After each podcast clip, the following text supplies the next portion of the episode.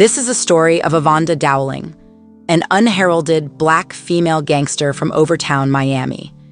In the era of segregation and hardship, she rose to power and took over control of the streets. But as they always say, all empires come crumbling down. She didn't bow to pressure from rivals and authorities alike when they threatened her throne. But in the end, justice triumphed, and they jailed her for 20 years the maximum punishment for her crimes. This is a story of a boss bitch who dared to challenge the societal norms of her times. Decades of neglect had left thousands of girls without hope for a better future. For Avonda, that was about to change.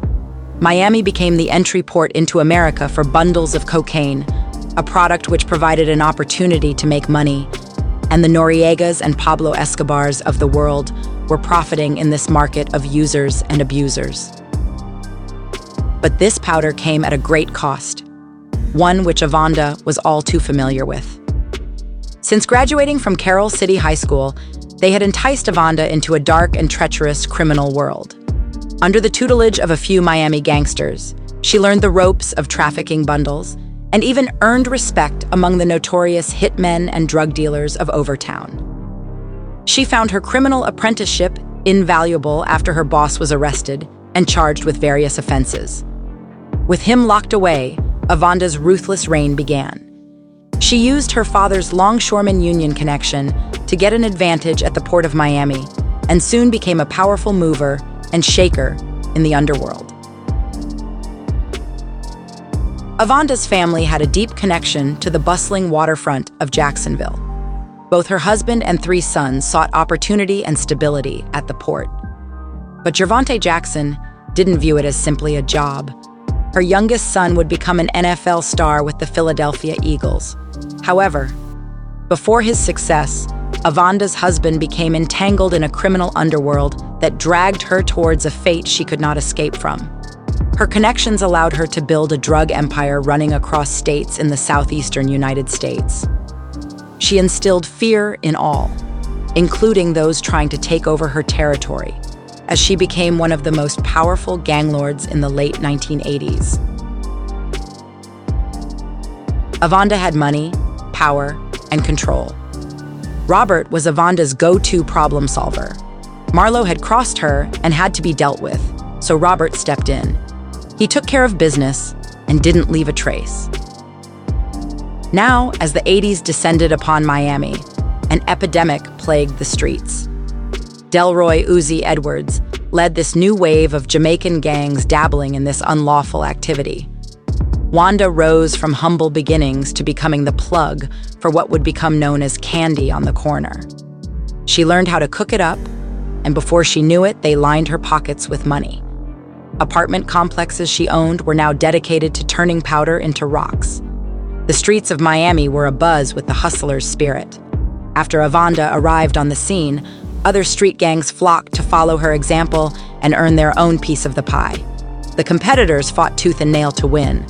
Avonda, however, remained undefeated. With law enforcement in her pocket and charitable donations to those in need, she had more than proved herself to the people of Overtown.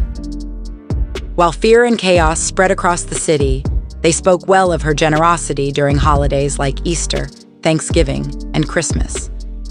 Little did they know the devastation their actions would cause. Avonda's gang of soldiers had sparked a horrific war, terrorizing the people of Miami with no mercy.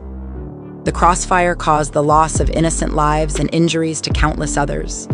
Children as young as 18 months, teenagers, adults, and elderly all witnessed the devastating effects of this senseless violence.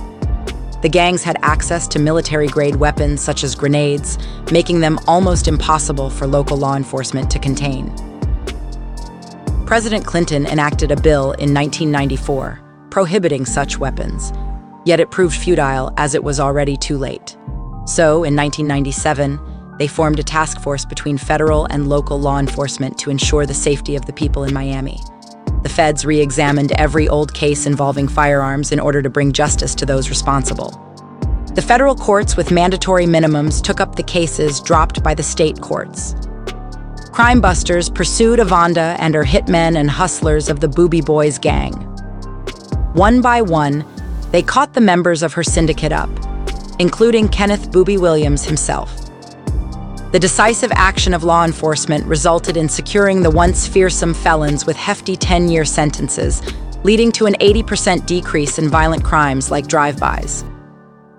Avonda's old crew retreated against her and provided information on the corpses left in the aftermath of her all out war with the Boobie Boys before she was rounded up and brought to trial in 1998.